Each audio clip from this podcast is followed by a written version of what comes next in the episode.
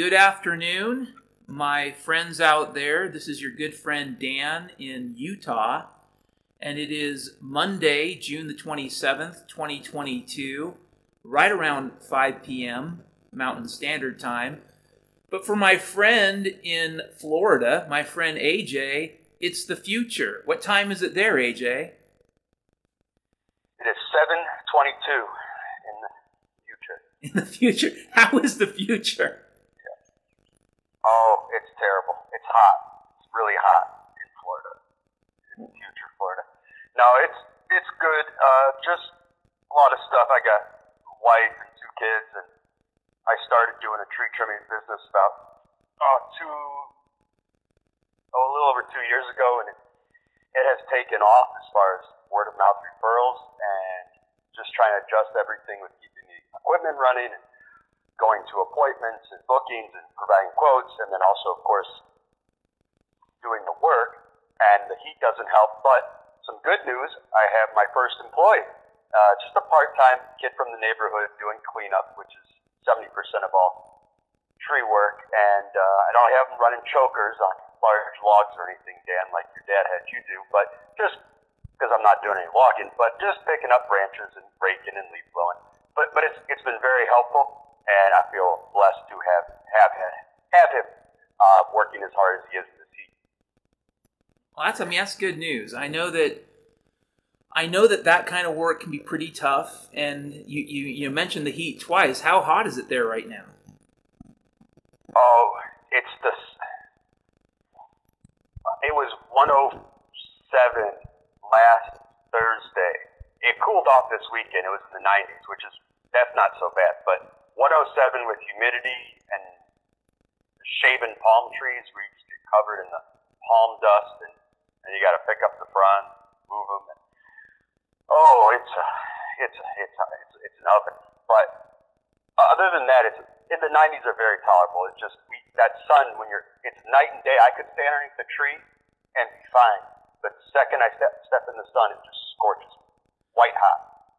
Yeah, I mean, I I felt that way too. I think the heat dome is over the eastern part of the country right now. A few weeks ago, the heat dome, or whatever you want to call it, was over us, and it's pretty intense. Yeah, it it's you brought, you brought it up a couple years ago when you were I think out in Seattle walking around. Just just felt like you were being radiated by the sun. Yeah, and I started to notice that as well two years ago uh, and then it just seems to be not exponentially building, but more uh, logarithms. So in very small increments, like a ratcheting up of even more intensity. Every summer it gets worse, but not exponentially logarithmically. So it's just I don't. We don't want to get Dane Wigington isn't on the list of core topics, so no, I'm going to leave it at that. But it's yeah. I just have to drink a lot of water do my best. Make sure you drink but water. How about you? you yeah. yeah. How was your first day of work, Dan? Well, I mean, as my listeners may or may not know, I landed a job a couple weeks ago, and today was my first day. It was mostly set up, um, typical first day of the job, computer programmer stuff. Get your tools set up, get your environment information so you can log into environments and you know, the people seem pretty nice. Um, as far as first days go, it, it went pretty well. You know, I, I don't know what else to say beyond that, dude. Because, like I was telling you before we started, I have a hard time with the concept of unambiguous good news these days. It's not that I don't think that there's good news, it's just that it never seems straightforward to me. I don't know. And it could be a psychological issue, dude. Well, you've had your moments uh, with the Goat King and some funny business in Vegas last year, so you, you're, you're right to have a healthy skepticism. And of course, even when people are not outright deceiving, there could the whole system, like when you did the healthcare or the auto thing, that's a great story. Uh, you, not great that it happened, but that you took the stand, that little stint in the auto uh, think it was a dealership. But anyway, and, but of course the healthcare, we saw the underbelly, and even though the people there may or may not have been good, either way, the whole system was corrupt. And so, how do you participate in that with a contract? And so, this new opportunity, I hope, of course, just the first day, so you're not going to get too much insight into how things will play out. But you said the people seem nice, and that's a good good place to have on. That's a good thing to have on the first day. Hey, um, you mentioned a little bit about gasoline. What's the diesel prices like there in Florida right now? Uh, five seventy. They were up to six for a minute, and back down to five seventy. So. Okay, because that's about that's about where it's here right now. It's a little cheaper, but it's around five sixty here right now. And the only reason I'm asking is because I'm kind of curious about diesel more than gasoline right now it's not that gasoline's not important. It's just that a lot of what we need in terms of logistics and food depends upon diesel directly. And so it's an interesting question. I don't know where it's going to be by the end of the summer. I just know that whatever the price is by the end of the summer, it's going to have very little to do with markets, in my opinion, and a lot to do with manipulation. So it, it's hard to know. I mean, we don't get told. You and I we don't get emails telling us what they're going to do. And it really is about that. People continue to parrot the nonsense that we have free enterprise, but gosh, I wonder if my whole life we had much of it. In the last couple decades, it seems like we've had almost none. You know, so I don't know.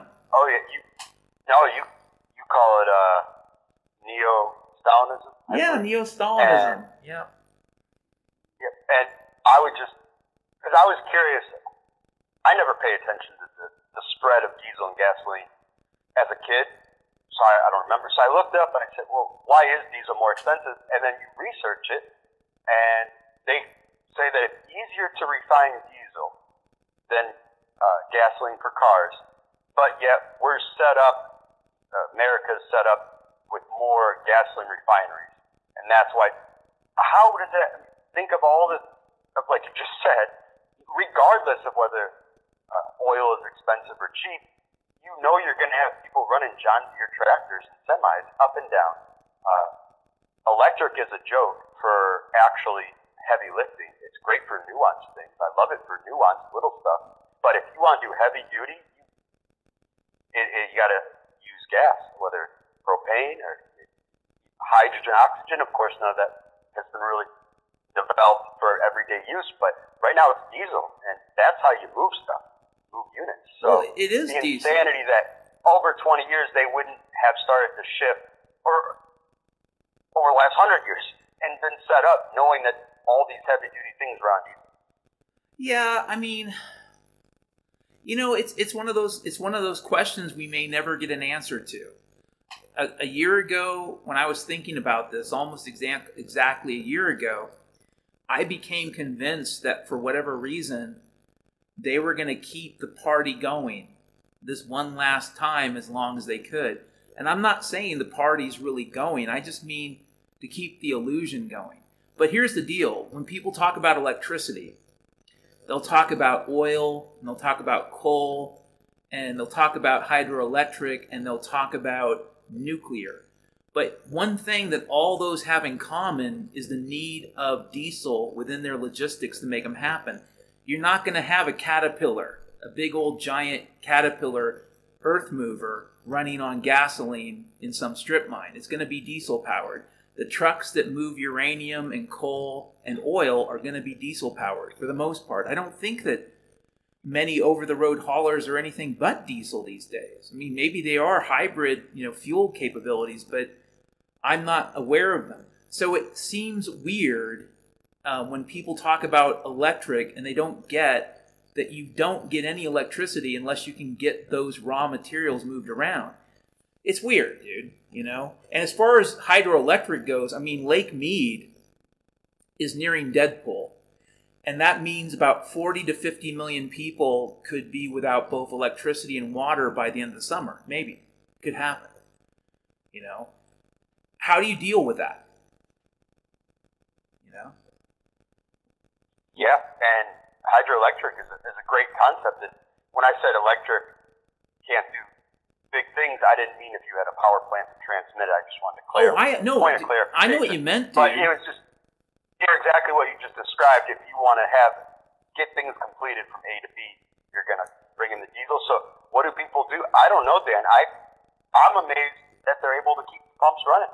Uh, but I, it, this could a, a form of uh, austerity of some sense, and it really has created it. Uh, insofar as people are slowing down.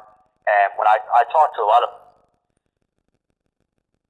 uh, the clients out there, and I can just see in their eyes their hesitation to pull out their wallet for stuff. And that's one of the reasons they're calling me because I have low overhead. I'm not a tree service with uh, all these extra heavy duty equipment things and a ton of uh, overhead. So that, I feel like this has been one of the reasons my business picked up. And people are feeling it, and they're very concerned, and they don't like the direction things are going. But what happens if, like, me back to your question? I, no idea. I, I it's a it's a very interesting. These are interesting times.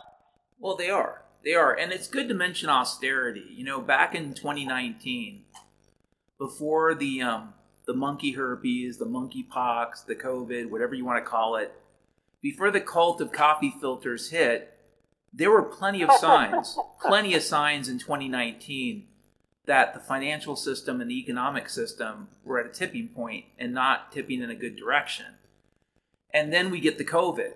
And the one thing the COVID did do is it did create almost a kind of global austerity, not just in the United States, but all around the world. And you could say, well, you know, they, that was not on purpose, and maybe, I don't think it was an accident, you know? I, I don't really know why they did it. It feels better to think it was just about more of the same ripping people off. Not that I like that they rip us off, but that's better than all the alternatives I can think of. Yeah, but the the COVID was an inflection point of a ramping up of the ripping people off and making things really pronounced to cut back on it. What- I don't know why it was done, but think of all the the waste involved in having uh, the little coffee mate packets at all the hotel chains. Well, they don't have to worry about that anymore. That's one less thing they have to produce and ship. And of course, that's just a kickoff to all the other stuff that goes with hotels that are wasteful. But with the business travel shut down, hey, now we can focus the resources, uh, things people actually need because we are running out or there's some thousand year event coming or China revolted. Who knows? I, we, we covered that in other podcasts, but for whatever reason, it was a huge austerity. My, my wife, who uh, does work from home, she'd go on business trips six months, uh, six, six times a year, completely wasteful, not important. But and of course, her whole team would go. And no, now she doesn't doesn't do that post COVID. And all the air fuel saved, and the hotels, and the laundry machines, and people going out to dinner on business trips. That that alone, uh, that piece of the pie in the economy, in the wasteful resources, they cut back on. And for what, for what reason? Your guess is way better than mine. Well, but definitely, that is my underlying. Yeah, I agree with. Yeah, Well, I just don't believe their explanations because they're getting they're getting tired. Uh, You know, since the spring of 2020, we've had multiple explanations for why they can't unload containers, why China can't ship shit, why the food processing plants are blowing up or catching fire, why Farmer Tom had to set fire to his potatoes and you know, or the story about those 10,000 cattle dropping dead a few weeks ago in Kansas. Maybe it's a true story. I have no way to verify it. I have no way to tell people this is true or false. It could very well be related to the heat dome that was there a couple weeks ago. It could be related to something else. You know, when I really get kind of fucking paranoid, I think to myself, they're gathering up resources and they're telling people that they aren't there. Oh, there's no potatoes, and they'll say the farmers had to dump the potatoes. But it's way more likely that they're be, they're being gathered up. You know. Um, Yep. Yeah. Yeah. Definitely agree. And it seems just. It does seem like they just have. They're running out the clock on something that they don't control the schedule of, and they just have to keep throwing flying monkeys out because they, of course, they have the COVID and the mask, and I can tell you, and the vaccines, and the people down here are fed up with the with all of the COVID nonsense. So the monkeypox, they they must listen to your show. I monkeypox. How oh, you that was your that was you. Uh, anyway, uh, but now they have Roe versus Wade. Yeah. Regardless of your thoughts, where the fuck did that come from? Well, it's Like- it's it's not just Roe versus Like, where did Wade. that come from? They made several they they made several decisions public this week. There was Roe v. Wade, there was concealed carry, and then there's this whole issue around citizenship voting in New York City. It's like they want it's like what you said. They're running out the clock. The COVID is nearly worn out. The Ukraine situation looks like some kind of bullshit. So they say, oh, well, then maybe this summer we can have more of that BLM Antifa bullshit. But none of it's that real. I mean, I, I saw the BLM Antifa shit in Seattle with my own eyes. I can tell you that was bullshit there. I can't tell you it was bullshit everywhere else, but I can tell you in Seattle it was 100% orchestrated by the government. So people will make it, oh, the commies are taking over. No, not unless you mean by commie the FBI and the CIA and military intelligence and local cops. And, and you know, I kind of think they are commies. But unless you mean that, the commies were not taking over. It looks like they're setting up for another summer of crazy protests just to keep people immobilized by anger and confusion. and just keep kicking the can uh, with another trauma drama uh, set upon false pretenses, but to get people emotionally riled up and just stir the pot and keep them distracted from what's really the, the pressures being put on them with the inflation. And Yeah. Inflation's insane. Here, I don't know how it is for you. But, I mean, gas obviously, but everything. The house is all doubled uh, in a year. Over like just one year, every house price just doubled in Florida. It, it, well, it, where I live, St. John, Jacksonville area, definitely doubled straight up. Uh, and the food, you go to the store, and you know, now beer, used to always try to get a beer for at least a dollar, uh, and or fifty cents if I'm drinking Miller Lite. Now, if I want to treat myself to uh, nice like Stella or something, a buck fifty per beer. You know, I, before that, that's what you pay at a bar 15 years ago. So anyway, everything just overnight felt like over three months in the grocery store went up, and then it just kind of hovered, uh, just like the house prices went up a year. Now they're hovering, and with the interest rates, they're gonna, of course, get uh, affect affected and probably drop a little bit. But yeah, it's there's a lot of pressure. That's what we talked about before we got on the call. I can feel a lot of people being overwhelmed, myself included, with just these pressures being put on them because of the financial squeeze going on with everything just expensive overnight. Like. Well, that kind of gets to the first topic because I came across this news article on Zero Hedge concerning this commenta- this this uh, news commentator woman who had said that you know Americans are complaining too much, that it's not that bad, they need to get over it, and it, and a, a little bit of gaslighting, to be honest with you, from one of these quote unquote experts. And so, like, let's just talk about food. A year ago, for you and your family, if you don't mind saying, how much would you spend a month for food? Rough guess, a year ago. say, if we went back 18 months to be before things started ratcheting, I would say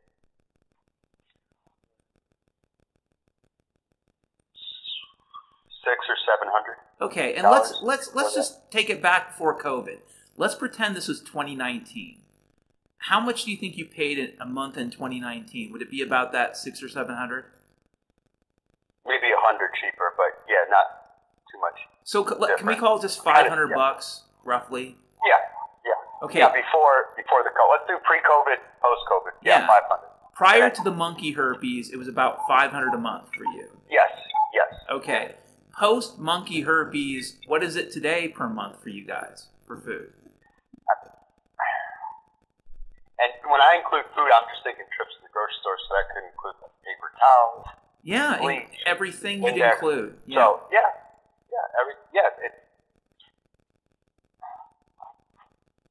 eight hundred, nine hundred. Haven't quite doubled, but okay. It's not the eight percent they say. Right. It's not the eight percent though. It's it's it's way more serious. And from what I can tell, it's showing no signs of abating. Like it's it's getting like you said, there are little ups and there are little downs. But if I look at the trajectory in terms of either the money or in terms of things just not being there, shortages, or just in terms of shrinkflation and lower quality, it all looks kind of worse and worse. For example, if I were to get a contain a big old bag of potatoes um, a couple years ago, it would be rare that a potato would be rotten, and it would be really rare that a third of them would be rotten or have a lot of issues. Now, just think about potatoes. I get a bag of potatoes, and it's like they're already beginning to go rotten when you buy them.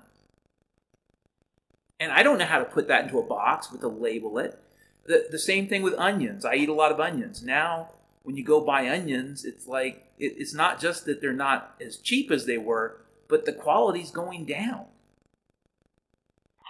Yes, I, I've definitely seen that as well, and it doesn't seem like the produce lasts as long just overall, like if it looks good when you buy it, it just seems to go bad faster. Yeah. In addition to having more bad apples, but the other thing they did post COVID, I'll just and I say now, literally the March 22nd or whatever that was, because some of these things ebb and flow.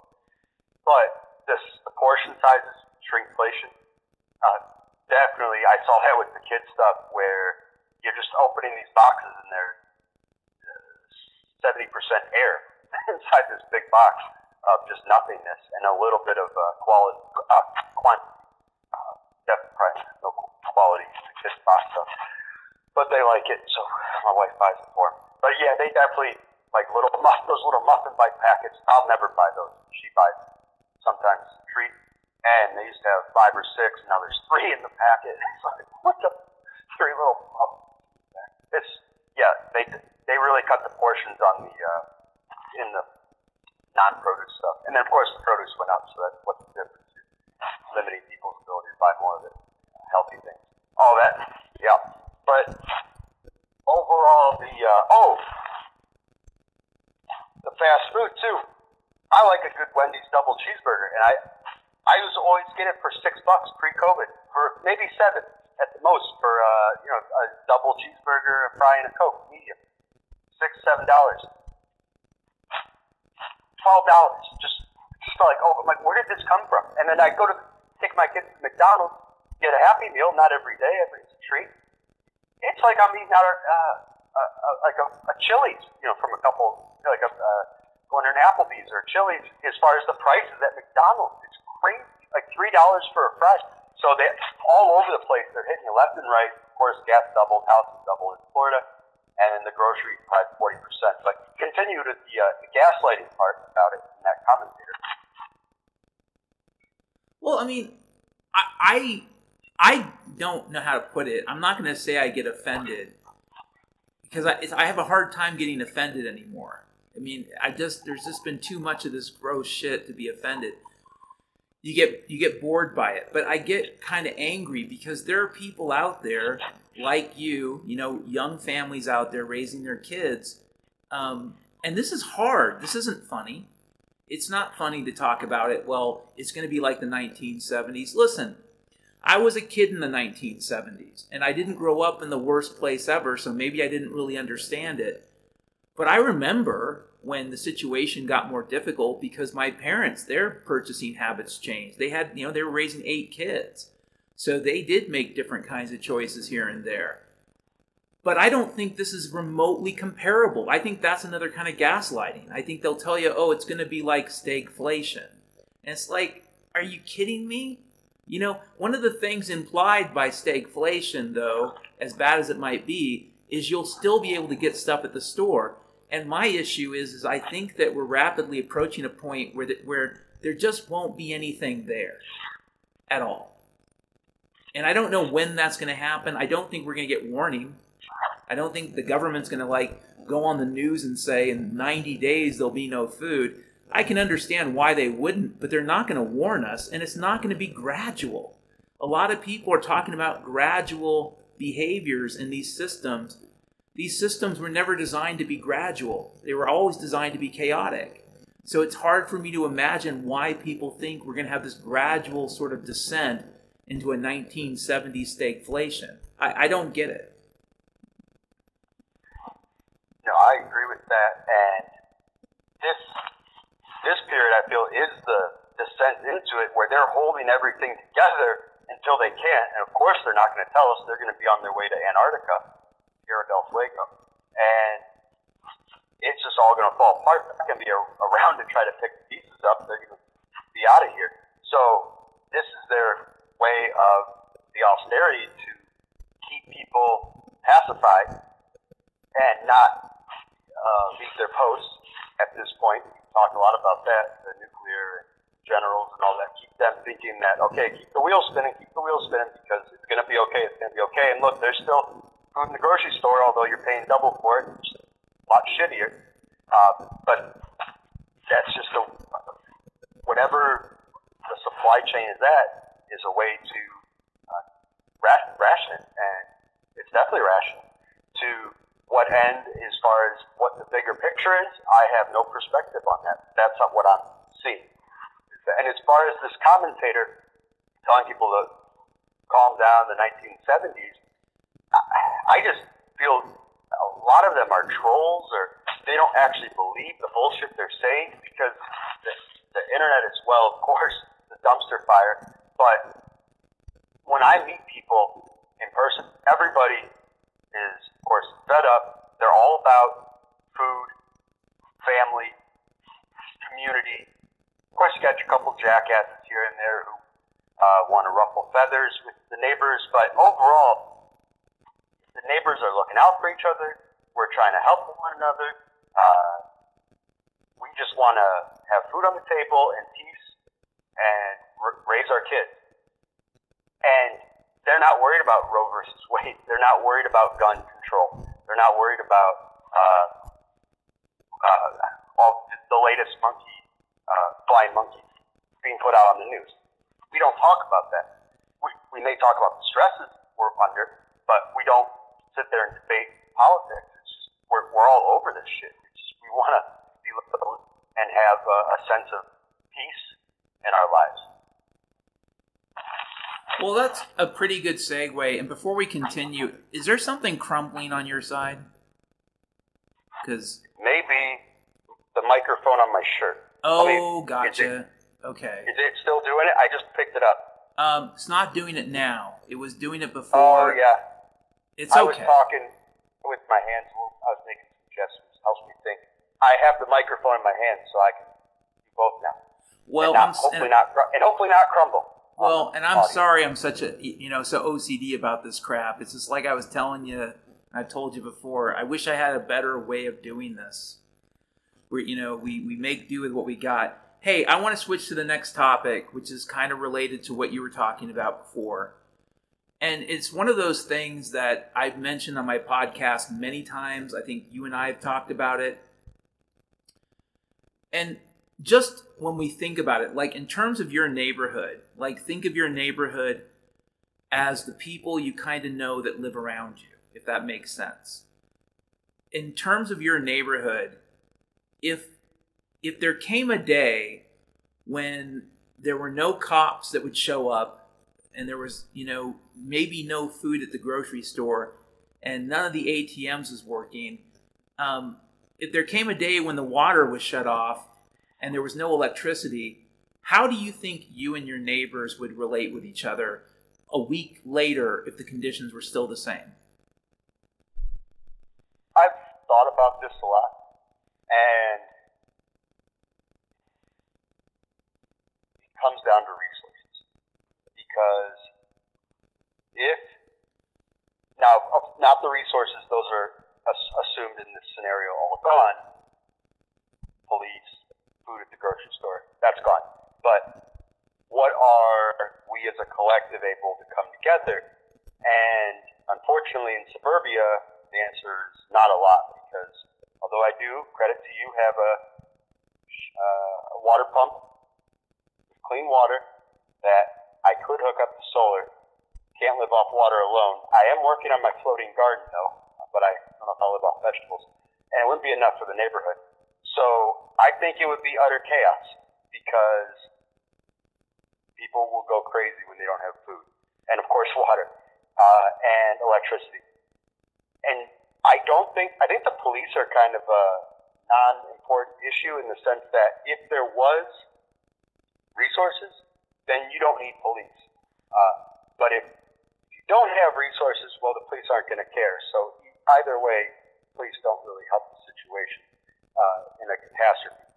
So I think the farmers, or there's a lot of rural land in Florida still in the middle. I think they would get along just fine.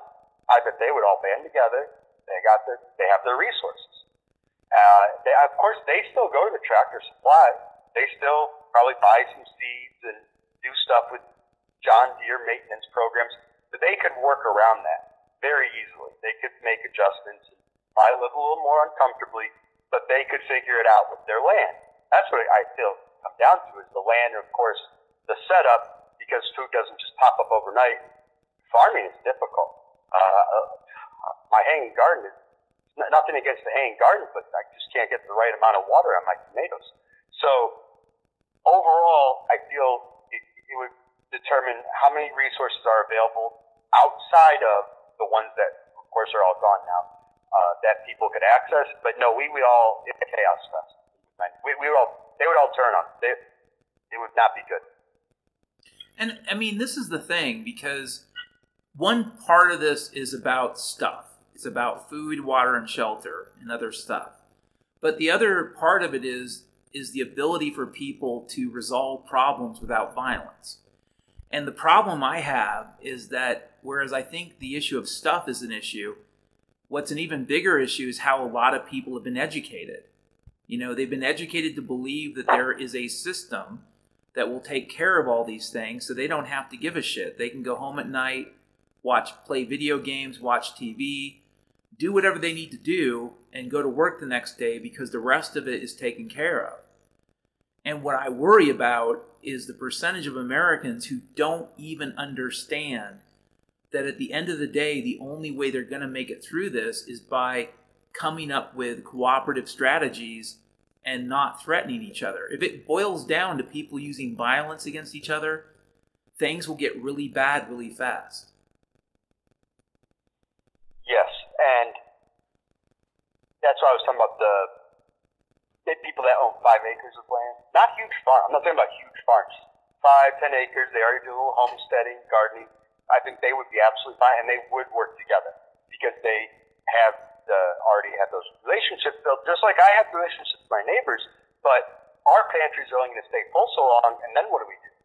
Uh, I, that's where the rubber. That's as far as I can get in my head with everything. Is we'd probably be nice the first week and share things, but after the first week, what do you do in suburbia on a quarter acre of land to get food? And that's assuming the ground you can grow anything, because a lot of people think that all ground is created equal, and that's not true. Um, some ground is pretty good for growing food.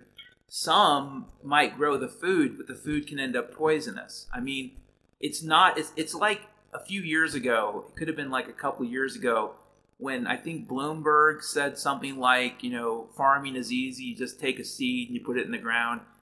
And it's absurd. It's absurd that anybody would say that. Although, from a military psychological warfare perspective, that's the kind of bad idea you do want to put into people's heads because then they'll say, well, we can all farm, so it'll all be so easy, we'll always have food, you know? The reality is, the way that the United States has been doing industrial scale farming my whole life has more or less destroyed the, the Midwest as far as topsoil. And people will come back and say, well, it doesn't, the topsoil doesn't matter. They can just pour more chemicals on it and it'll all be good. But the food isn't as healthy as it once was. It, it's, it contains a lot of sugar. And I suppose if we all want to die of diabetes, it's a pretty good diet. But almost all the food contains fewer nutrients than it once, than it once did.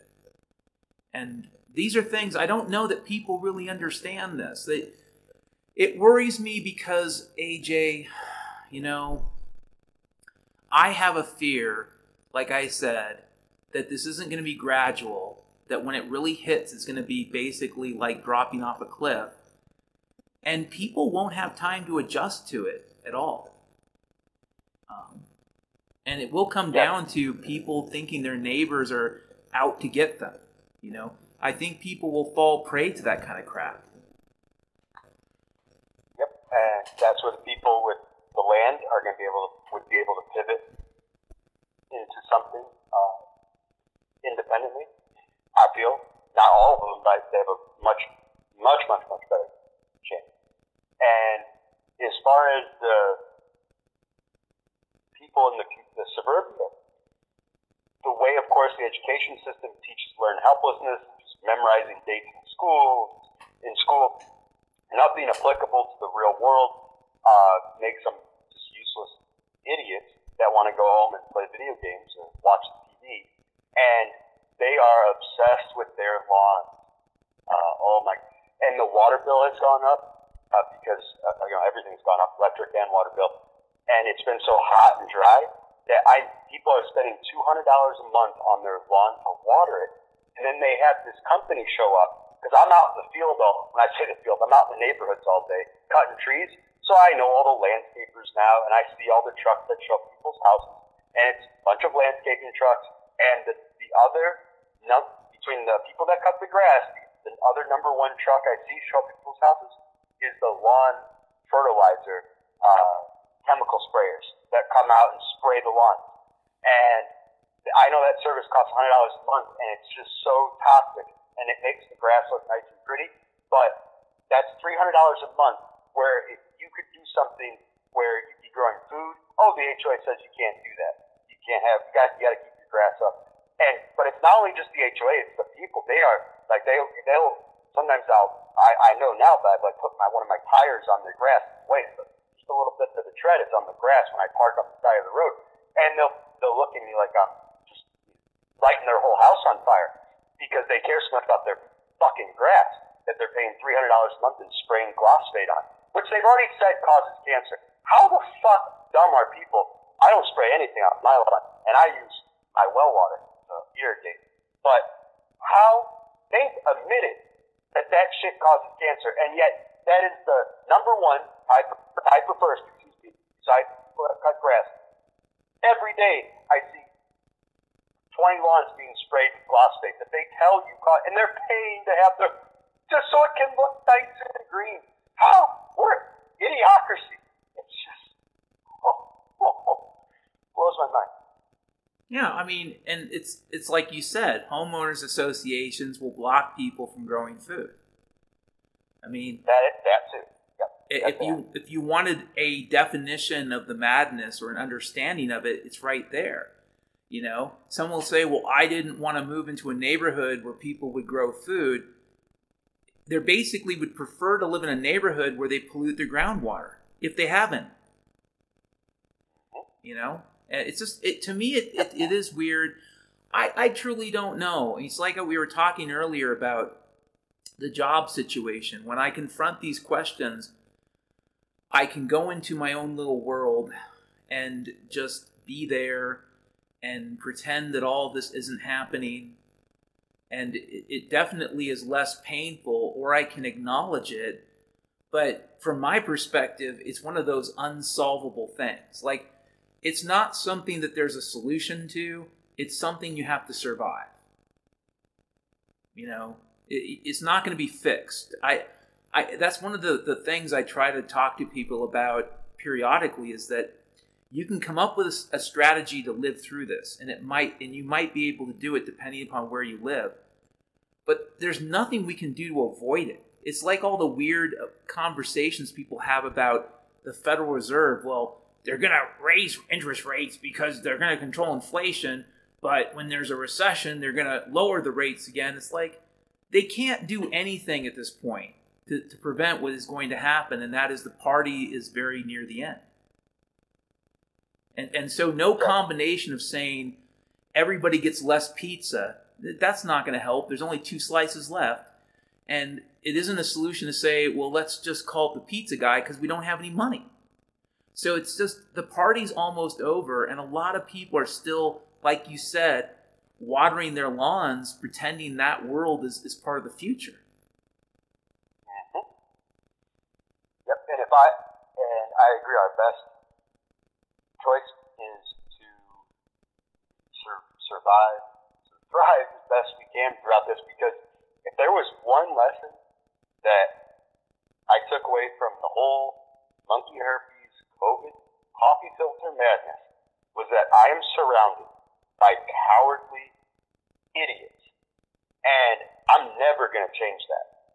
So I have to sometimes play the game with them, and they may say something that I disagree with, and I just bite my tongue. Where before I might have tried to open up a dialogue, not meanly, but just try to get into a. No, I don't. Even, I don't try to convince anybody of anything since the coffee filter madness, and it's actually been a blessing because take, takes stress off my plate, and I focus on my my water pump or my floating garden or building my business so I can save up money to get a plot of land 30 miles out of town, keep the house here, but just you know start my own little transition because I like my odds back out in the country a bit more, or be ready to pivot and move to a completely different state and have the, the resources if dollar's still working at that point. I don't know, but at this point it is. So what other game can I play?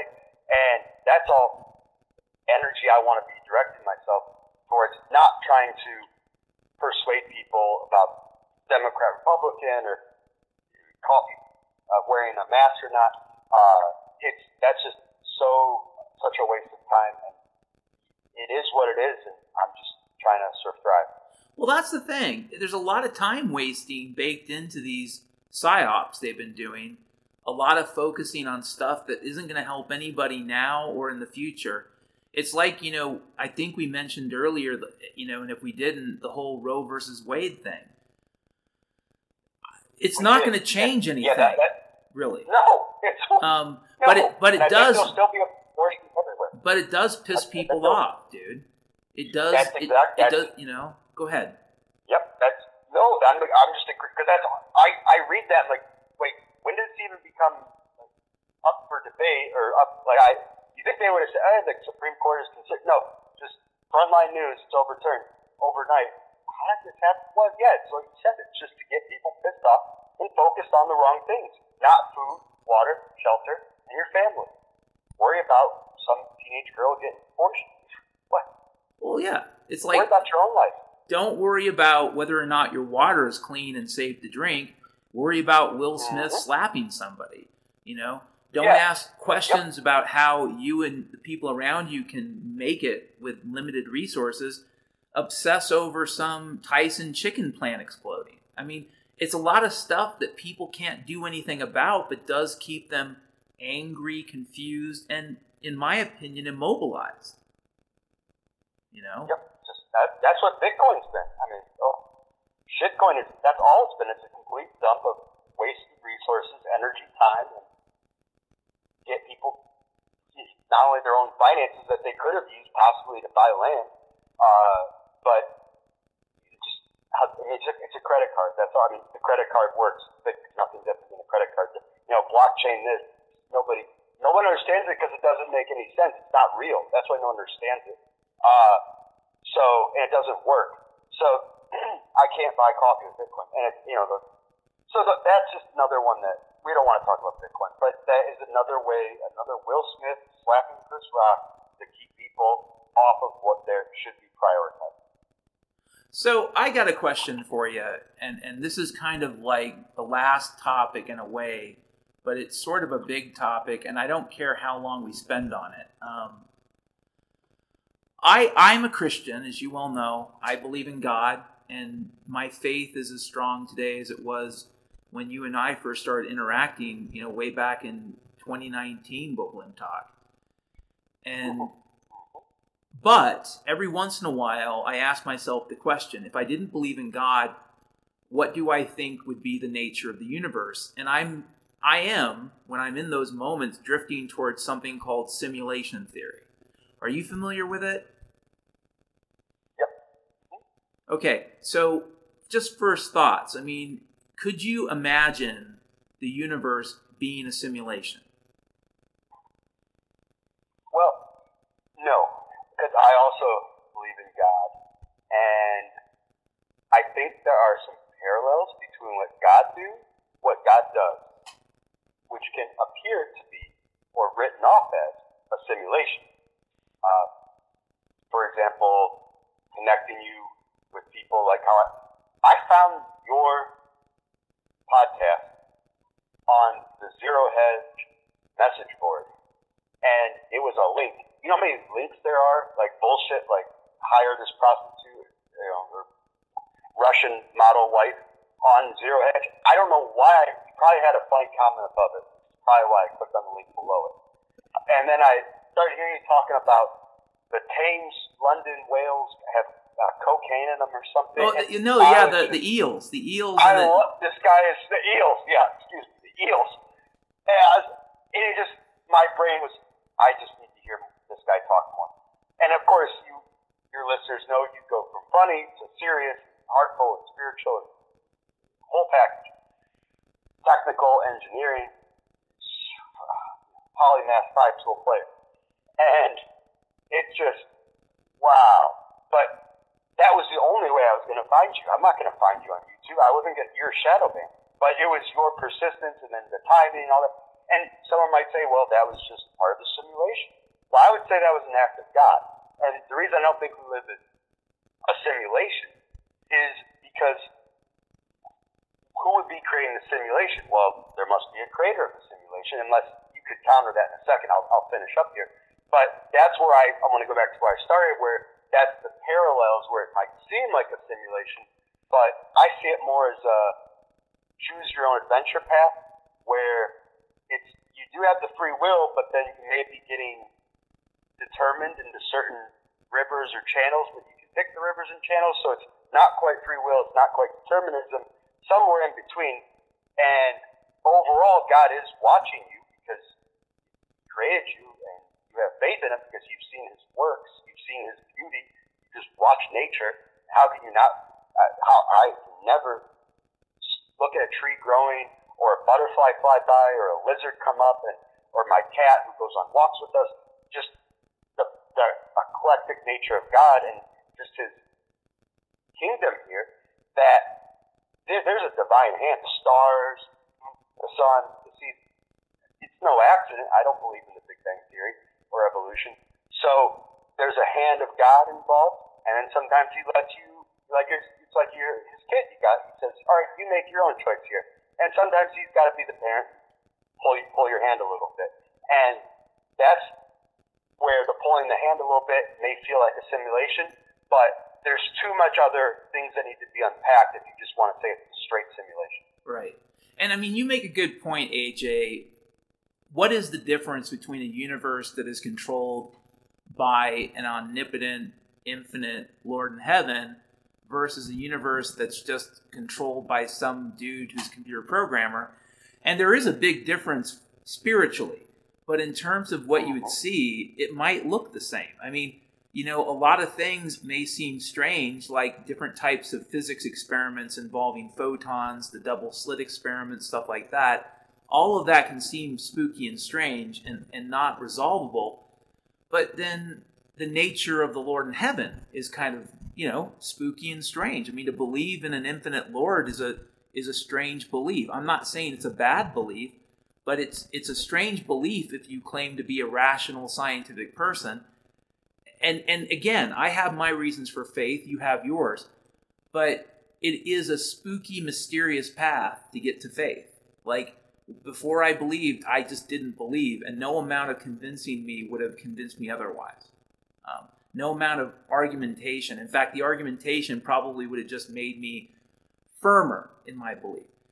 And so it took a lot of spooky things to happen but the simulation people would say listen that's also what happens in a simulated, you know, kind of fake universe. Is that you have you have these strange things occur, and like I said, AJ, if I didn't believe in God, my next stopping point, cosmologically speaking, would be simulation theory. Everything else is just too too absurd, too ridiculous.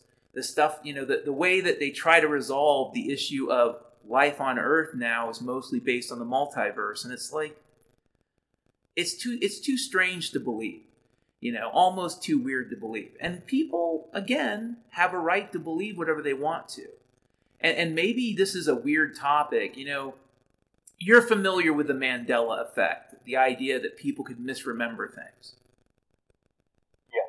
well i've been thinking about this for a couple years now and one explanation could be just psychological. It could be just that people are misremembering, it just happens. That's a valid explanation. Another explanation could be that the government funds time travel and they periodically send time travelers back to fix shit or change shit.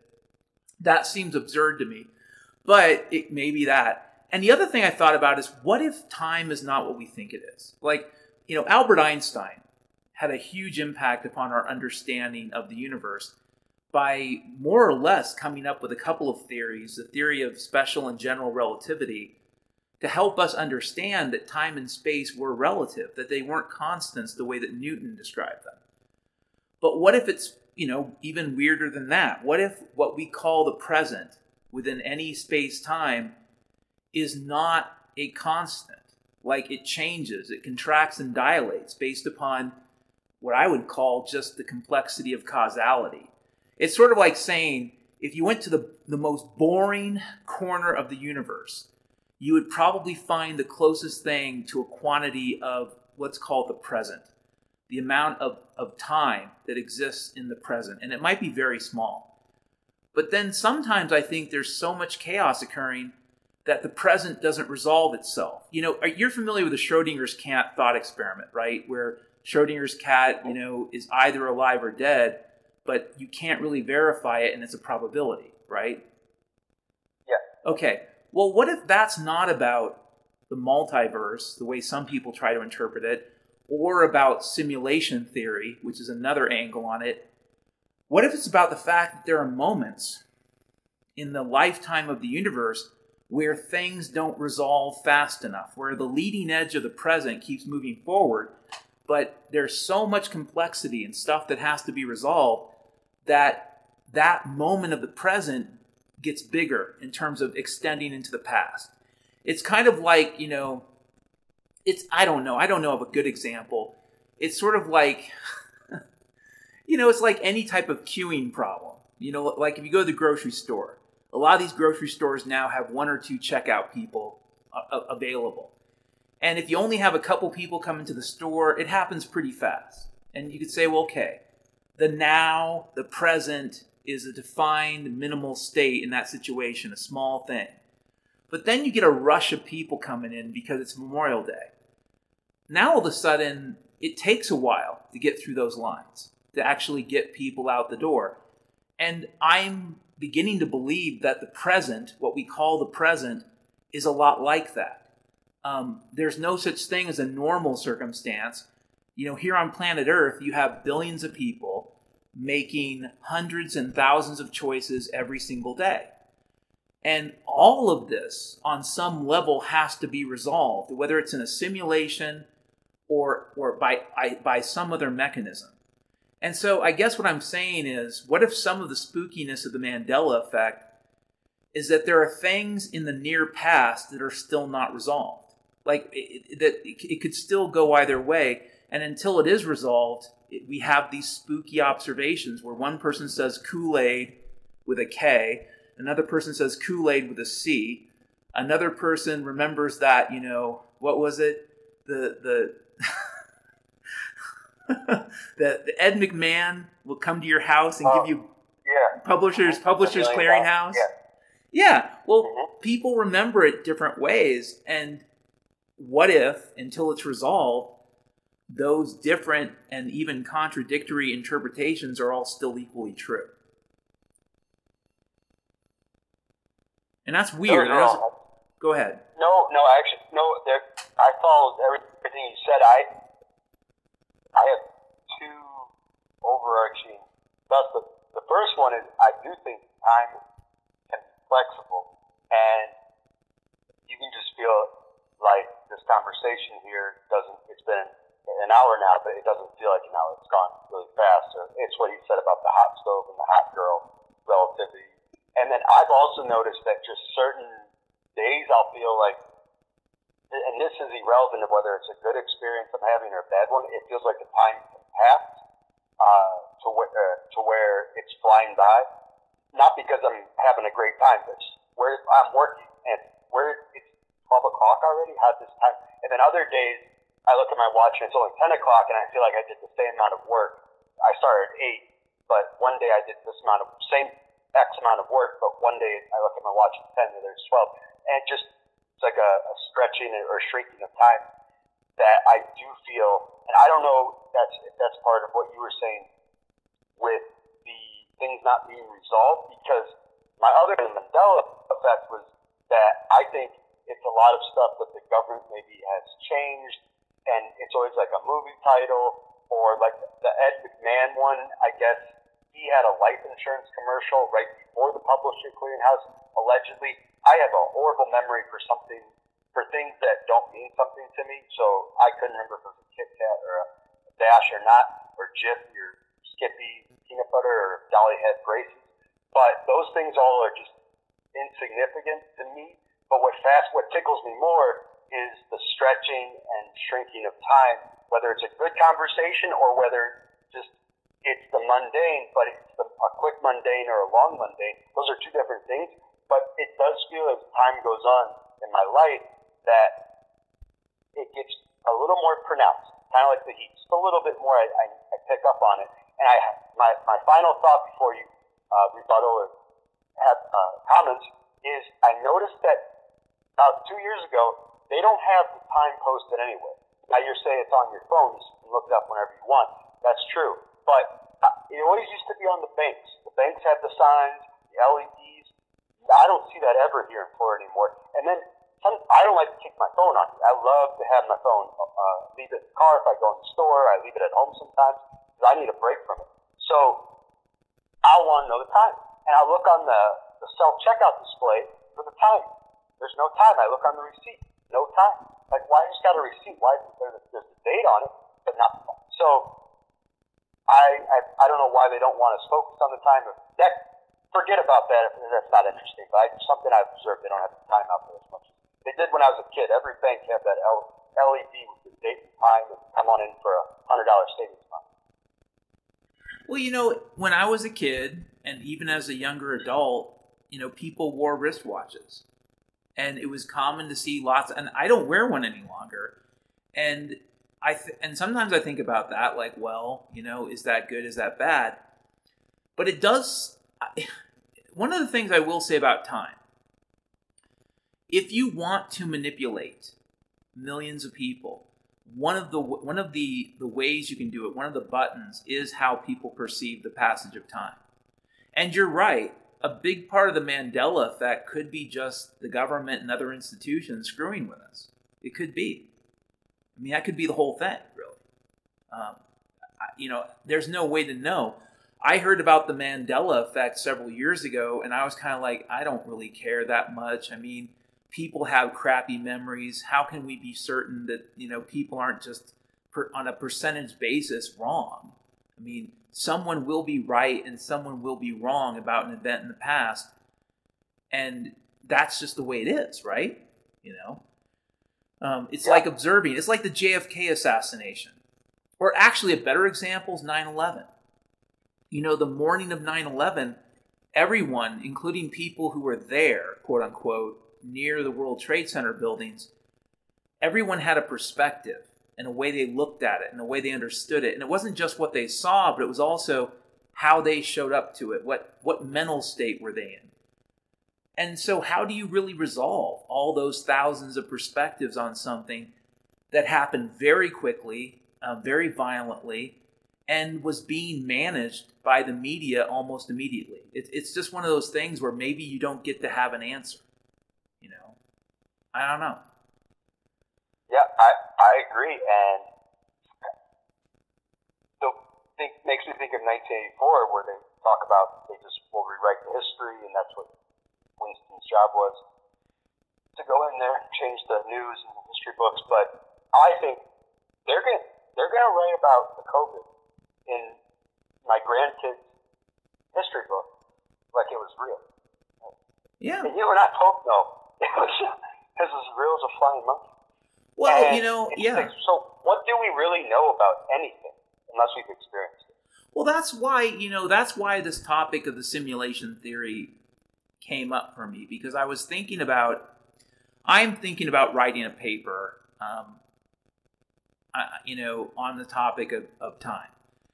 And I don't know if it'll be any good, and I don't know when it'll be finished. But like I said, the core thesis is, is that what we define as the present or the now is not even even in terms of Einstein's space-time is not what we think it is. It's not it's not something that you can even treat in, in numerical terms the way that we do now.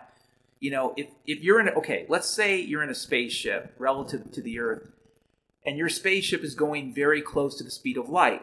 Time for you on the spaceship will slow down. Okay, that you know, even though it'll look the same to you, if there was an observer on Earth and they could observe your you know clock, your watch, they would notice that that clock, that watch was slowing down. And this and the inverse would be true for the person in the spaceship. It would seem like time was going faster and faster for people on Earth. But the quantity of what you would call a unit of time in both cases is assumed to be constant. Okay? Well, the problem is, I don't think that that's even remotely the case. I, I don't think a moment is a moment is a moment, whether you're traveling in a spaceship or on Earth and it might even be a different type of relativity, but but not related to to space time or gravitation, but related to the way in which causality functions in the universe. You know, the way in which events influence each other. the The baseline assumption is that all these events can resolve themselves at the same rate, no matter how many events occur. But does that really make any sense? I mean, doesn't it make more sense that um, a, a simpler universe is going to be able to work through all the branches and choices in a more fluid way than a very complicated universe. It seems like there is a connection between complexity and time, that the two things are related. And I, I you know, I don't want to spend too much time on this, but it kind of got me thinking.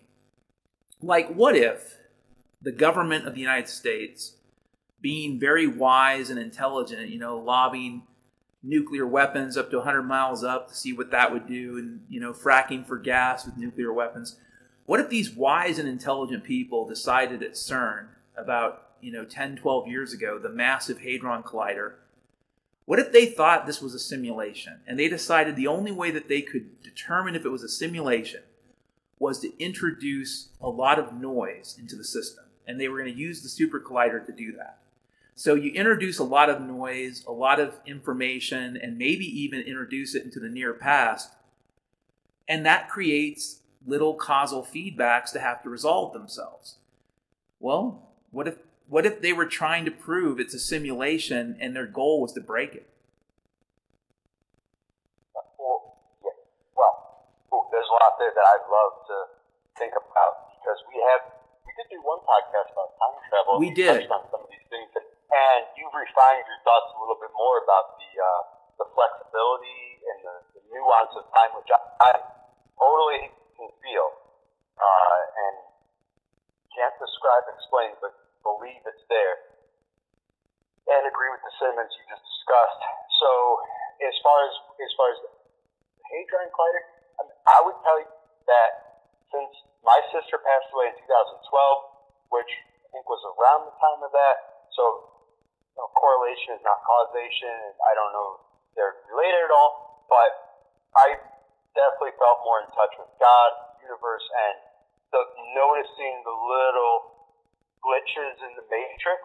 Of course, I don't think the matrix is just straight simulation, but that was back what we talked about earlier about you know, God set this up because it has to have structure and form. Well, that's a matrix. Doesn't mean there's not validity to it, which is what you're uh, chipping away at here. And the,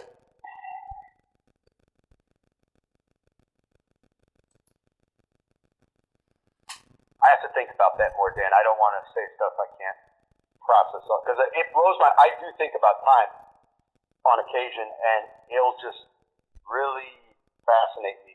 And of course, there's the whole synchronicity thing, which I don't know if you've experienced as much, and I don't experience enough. They'll come in clusters. Like I'll go three months without one, and then boom, boom, boom. Like I'll be thinking about someone, and then they call me.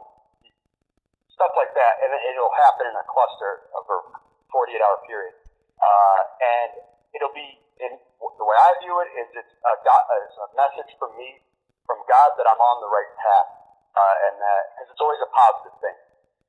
So that's something else with time that introduces uh, material things under the construct of time, but how is that all orchestrated? Well, that would lead to some advanced simulation, but I also say no because I, I think that's a touch God, which is not a simulation. It's him putting his hand down here and helping me.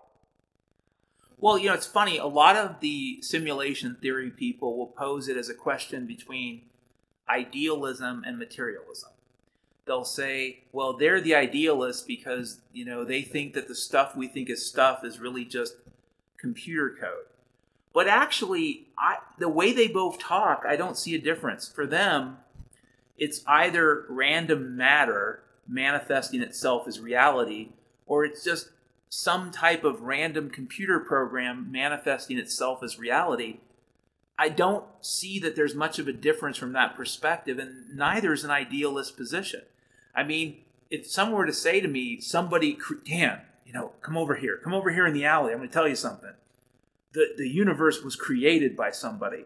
Well, 10, 15, maybe more like 15 or 20 years ago, I would have listened, but I, I wouldn't have agreed with you. Then, if you told me 10 years ago, I'd said, yeah, I think that could be true. But I wouldn't have thought of it as a computer programmer because, frankly, the metaphor doesn't work.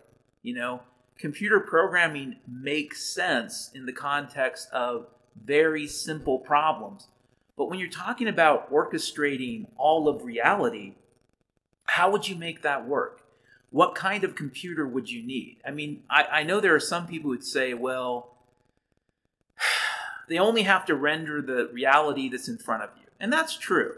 I mean, the great thing about simulation theory is it has a certain kind of compactness when it comes to the general cost of rendering reality.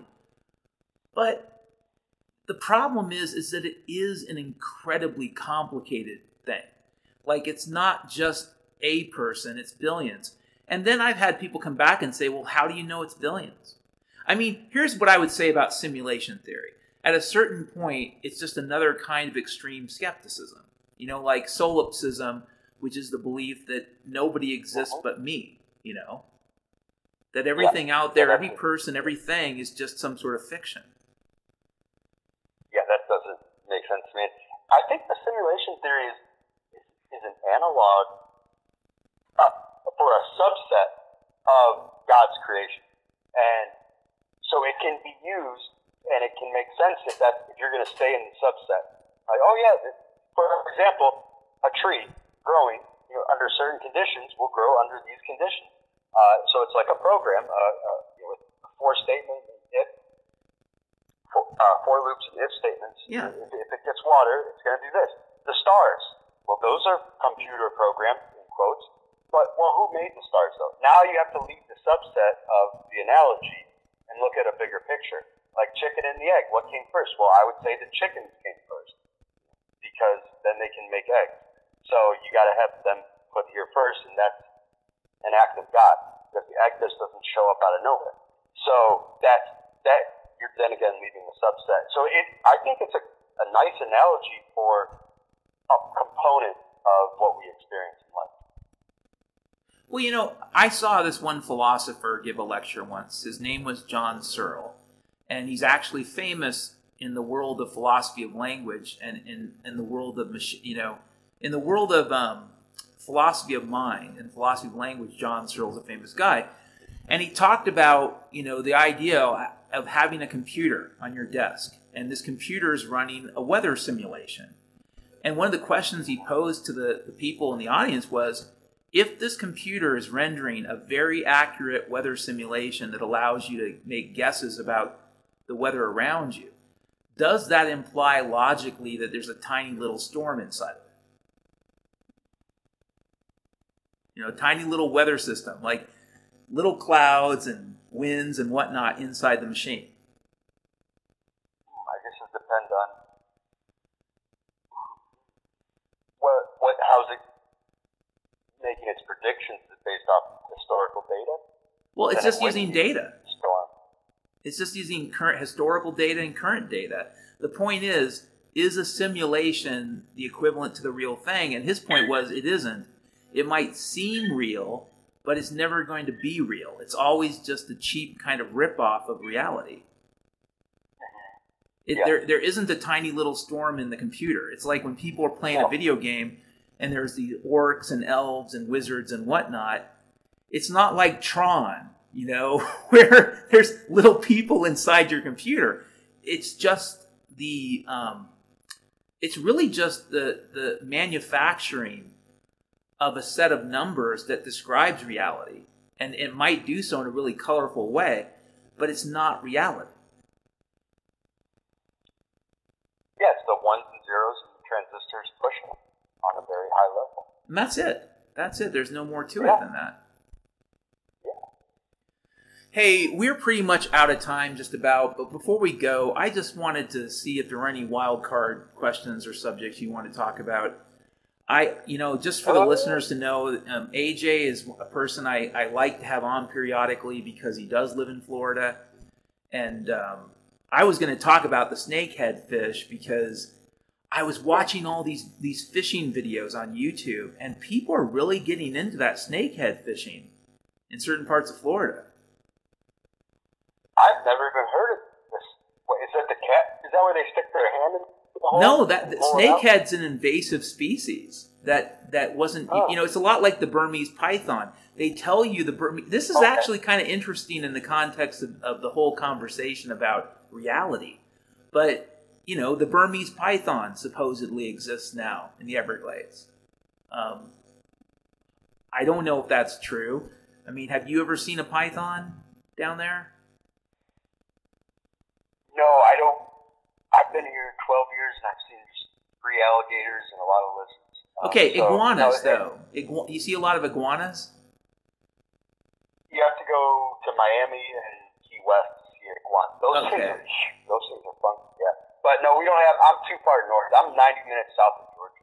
Okay, so you're way too far north to get the snakehead fish and the python and the iguanas. Yeah. I bet you don't even get What those monkeys that have the herpes, do you? Uh, I'm only an hour. I think an hour south of me, so they could maybe come up here. Yeah. They're monkeys. It's Central Florida, but no. Otherwise, in Florida, everybody's trying to move here from the other states, probably Texas and places like you have found in Utah. Uh, but I've overall, yeah, things are good, and I wanted to. Say, I did want to say I had a, que- a comment. a que- I enjoyed your interview the other day with Seattle Mike. I always like to hear his perspective, uh, being in Seattle, and I know about your guys' relationship. And great to hear his with his tech. He's involved in the aerospace and how he sees things with the supply chain.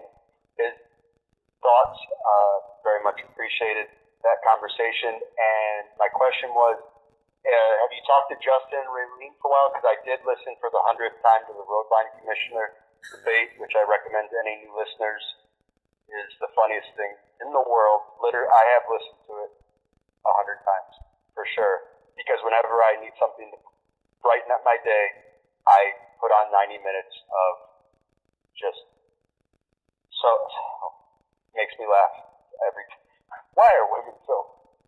Oh, so many. I just you sound like my uncle. And I just say sometimes like quotes to my kids, and now they just know 'em. They don't. I say it's Uncle Uncle Dan stuff from the show, but you sound like my uncle. He was that. I don't know if you ever re-listened to that because that's just the. I don't know what the show was, but if you want to put in the show notes, the roadline commissioner, and then I did want to ask if, uh, how Justin and Raylene were doing. If you're still in contact, if not, no worries. But I appreciate that body of work. I I kind of lost contact with them um, in in early 2021. Uh, I don't know how they're doing. I, I'm assuming they're doing okay as much as any of us are. You know. Okay. Yeah, just wanted to check and see. But other than that, trying to stay cool down here, and I'm glad your new job is going well. Anything new to report on the homestead with uh, JT? No, I mean our project is has been a little bit on hold for about a month and a half now because we're both we both got to get some money in.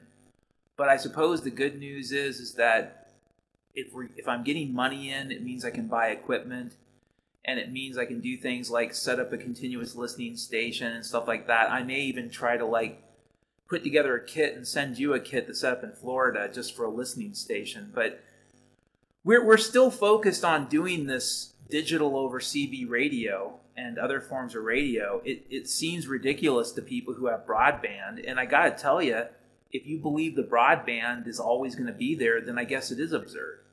But in reality, I think it can help a lot of people. And so it's going okay. We're educating people where we can. And I'm hoping in the next few months we start making some pretty cool forward progress again. You know, JT's in the, is basically in the woods 16 days out of the month. And, and when I say he's in the woods, he's unreachable. So it's, you know, and, and, and when he gets done with work, I mean, everybody needs time off. So it's, it's been different. It's Yeah. been, it's been okay. There's a lot of dogs around the house and I love them, but they all need attention, I was gonna, you know? yeah, I was gonna ask about Boomer and his uh, chomping. More your fingers? He's doing better. You know, he he was abused as a puppy. He was being trained to be a fighting dog, and they do a lot of stuff with food aggression when they're doing that, and he's still getting over it, but he's getting a lot better. I mean, he's just a really great dog, except for that one thing. And the problem is that one thing can really be painful. So we're we're, we're doing a better job of keeping him keeping him on the right track, and he's doing a better job of staying on the right track. Um, other than that, things are okay here. You know, I've been here more than a year, and I can truly say that this has been one of the most peaceful times in my recent life. It's not that I always have my head turned, you know, screwed on right. It's not that I have a great attitude all the time. I don't. But if I could be anywhere right now, this is a good place to be, you know. Um, but beyond that, it's like everyone else, dude, just getting by. You know? Yeah. I mean, I, I would love I- to tell I- you. Oh, go ahead. No, I just one comment on the uh, red engineering is I watched the presentation you guys posted from the conference two three months ago, and I then fully understood uh, what you guys are doing. And you're 100 percent right. If if the system keeps kicking, it's it's like it's a catch 22 because as long as the system's in place, people aren't gonna see the immediate value in it. But when the system does fall apart, they're not going to have the time and resources, and, or maybe they will. I, I shouldn't say they won't. It, it, it's to be such a sudden shift that it'll be like too late, and they're more worried right now about spending three hundred dollars a month on their fucking lawn.